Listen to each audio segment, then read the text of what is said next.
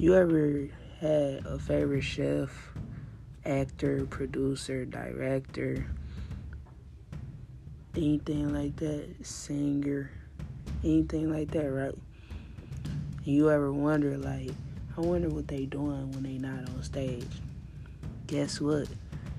You're gonna hear your answers here. You're gonna you're gonna want to tune in because one thing about it, I'm gonna ask them, what you doing behind your music? Like, what's making you, you know what I'm saying? What influence you?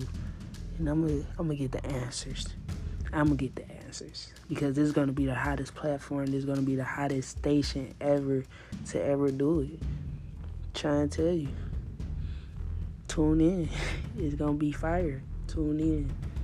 Tune in now. Not tomorrow. Now.